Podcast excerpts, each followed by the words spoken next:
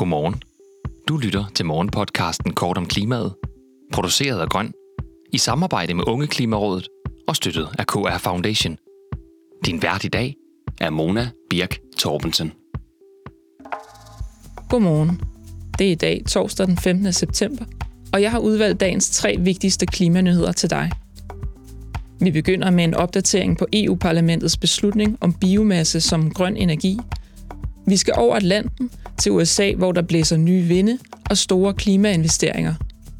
Og endelig skal vi en tur til Greve, der har taget konceptet klimaborgersamling til sig med stor succes.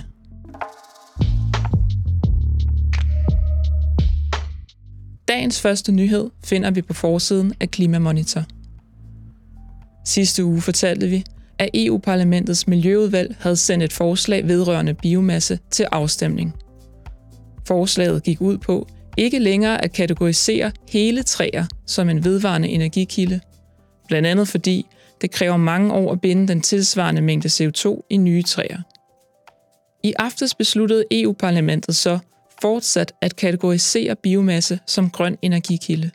Lidt endnu, og med en række justeringer.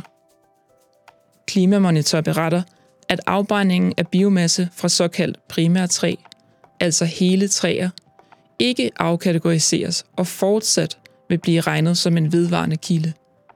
Dog har EU-parlamentet taget de første skridt og vedtaget en fremtidig fuld udfasning af primær skov som biomasse.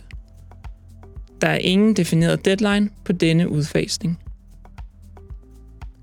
I Danmark udgjorde fast biomasse ifølge Energistyrelsen 64 procent af den vedvarende energi i 2018. Det er et tal, der langt overgår vores forbrug af vind- og solenergi til sammen. Interesseorganisationen Green Power Danmark har tidligere advaret i Klimamonitor, at hvis EU-parlamentet afkategoriserer hele træer som vedvarende energikilde, så stod vi til at miste en tredjedel af den grønne energi i Danmark. Det vil gøre Danmarks reduktionsmål på 70 procent i 2030 meget svært at nå. Men det nytter ikke at tænke på den måde, lyder det fra Frederik Roland Sandby fra Klimabevægelsen. Han mener, at beslutningen fra EU-parlamentet er for uambitiøs, og han siger, de venter, fordi ellers så kan vi ikke nå vores mål. Men det er ikke en ansvarlig måde at føre klimapolitik på. Bare fordi det ikke ser godt ud, kan man da ikke bare holde fast. Til efteråret skal drøftelserne om biomasse videre til trepartsforhandlinger i EU-parlamentet, kommissionen og ministerrådet. Det holder vi øje med her i Kort om klimaet.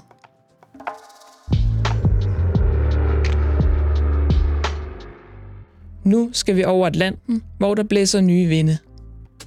I børsen kan man læse, at USA's præsident Biden i august underskrev en stor pakke kaldet Inflation Reduction Act. Og i den allokeres 369 milliarder dollar til grøn energi og andre klimainvesteringer over det næste årti. Energiformer som sol og vind samt elbiler, batterier, CO2-læring og brint er nævnt i pakken. En analyse fra American Clean Power Association vurderer, at den her pakke vil tredoble mængden af vedvarende energi i USA over det næste årti.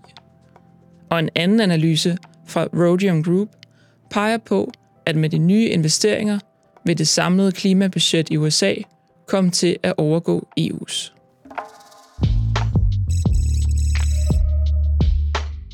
Sidste år hørte vi om det nationale klimaborgerting og deres 119 anbefalinger til dansk klimapolitik.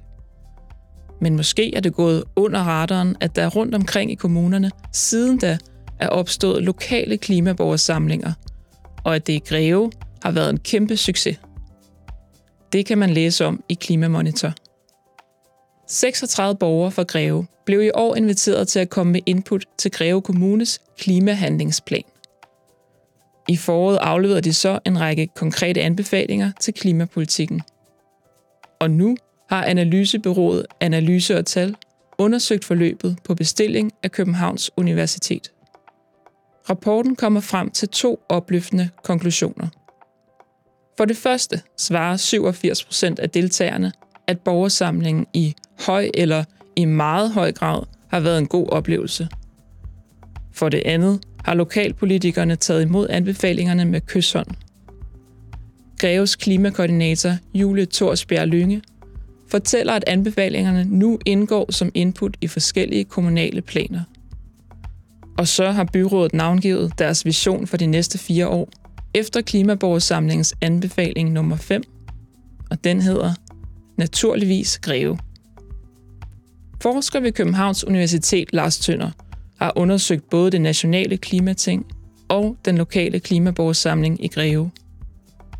Han fortæller til Klimamonitor, at forskellen især ligger i, hvorvidt deltagerne føler, at der bliver lyttet til deres anbefalinger.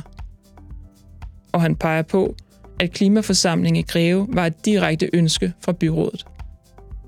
Udover glade borgere og lokalpolitikere, er der også kommet en række borgertingsanbefalinger ud af forløbet i Greve. Så sidder man i en anden kommune og vil inspireres, kan man finde og læse anbefalingerne i rapporten for Analyse og Tal.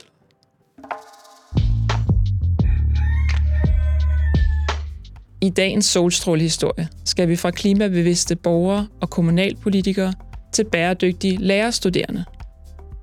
I Information kan man nemlig læse, at med den nye aftale om læreruddannelsen, der kommer bæredygtighed for første gang med i formålsbeskrivelsen for uddannelsen. Helt konkret står der nu. Læreruddannelsen skal forberede de studerende til at virke aktivt, selvstændigt og ansvarligt i udviklingen af folkeskolen i henhold til folkeskolens formål og i et demokratisk og bæredygtigt perspektiv. Karoline Holflod Nørgaard, der er forperson for de lærerstuderendes landskreds, er meget begejstret.